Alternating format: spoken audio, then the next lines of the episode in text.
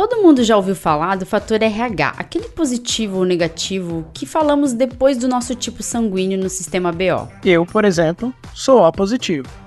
Mas vocês sabem de onde vem esse nome? RH? RH, o senhor trabalha com RH. Eu trabalho com RH. O senhor trabalha com RH, quem demite o senhor e quem contrata o senhor? E que não é só um fator, mas mais de 50? Escuta ciência.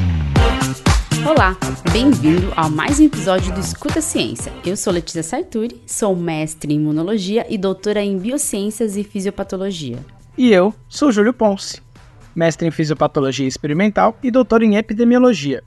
E hoje vamos falar sobre um assunto muito importante e pouco discutido: a eritroblastose fetal. Mas antes disso, precisamos entender o que é o sistema RH. Ele tem esse nome porque, quando foi descoberto, se usava sangue de macacos rezos, escrito com RH, para a produção do soro sanguíneo. De qualquer forma, a classificação de positivo ou negativo se dá quando há expressão ou ausência de um antígeno, o antígeno D. Se você tem, é positivo. Se não tem, negativo. Mas já foram identificados antígenos chamados de C, de E e mais de 40 outros. O D continua sendo importante por um motivo que vamos explicar agora. Por conta de sua antigenicidade, quando há soro-incompatibilidade, ou seja, a mistura de sangues com perfis antigênicos diferentes, ele pode causar eritroblastose fetal, também conhecida como doença hemolítica perinatal. Isso mesmo, Júlio. A eritroblastose fetal é uma condição que ocorre quando há incompatibilidade sanguínea entre a mãe e o feto, geralmente relacionada ao fator RH. Exatamente, Letícia. Ela aparece quando a mãe é RH negativo e tem um filho RH positivo. A condição é exacerbada quando há exposição para um segundo filho RH positivo. Isso porque o primeiro contato com o antígeno das hemácias do feto estimula a resposta imune contra as hemácias RH positivo. E no segundo contato, em outra gestação de feto RH positivo, a resposta pode ser exacerbada, lembrando que essa incompatibilidade pode levar a complicações graves para o bebê, como anemia severa, icterícia, inchaço generalizado e até aumento do fígado. E os riscos não param por aí. Se não tratada adequadamente, a doença pode levar a complicações ainda mais graves, como disfunções de aprendizado e lesões em várias partes do cérebro.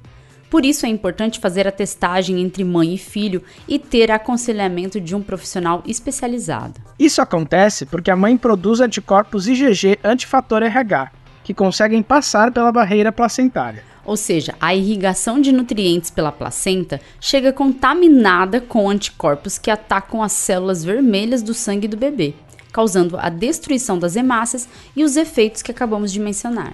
Mas não é só isso.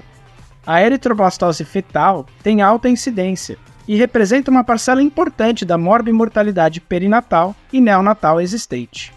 Há regiões com maior incidência devido à distribuição do fator RH na população, mas toda gestante deve ter acesso à informação para poder se precaver. Felizmente, existem tratamentos disponíveis para a eritroblastose fetal, como, por exemplo, a transfusão intrauterina, que pode ser necessária em casos mais graves. Há também a possibilidade de prevenção em gestantes RH negativo grávidas de bebê RH positivo, com o uso da imunoglobulina anti-RH, que é um anticorpo para neutralizar o antígeno do fator RH e assim prevenir a eritroblastose fetal. Outra coisa interessante é que há também uma variação antigênica das hemácias em que a pessoa não expressa nenhum antígeno do grupo RH, sendo chamado de RH nulo. Lembrando que RH negativo só se refere ao antígeno D. Esse caso é tão raro que ganha um nome interessante o de sangue dourado. O sangue dourado é um tipo sanguíneo extremamente raro que só foi identificado em 43 pessoas em todo o mundo nos últimos 50 anos. Ele é conhecido como RH nulo e é caracterizado pela ausência completa ou quase completa de antígenos do sistema RH. Isso mesmo. E apesar de ser extremamente raro, o sangue dourado tem uma capacidade incrível de salvar vidas, pois pode ser doado para qualquer pessoa com os tipos sanguíneos tradicionais dentro do sistema RH e RH negativo. Incrível mesmo. Bom, isso encerra o podcast, esperando que você tenha aprendido algo novo sobre a eritroblastose fetal e o sangue dourado. Sim, e lembrem-se, conhecimento é poder. Quanto mais soubermos sobre essas condições, melhor podemos preveni-las e tratá-las. Até o próximo episódio e continuem escutando a ciência. Escuta a ciência.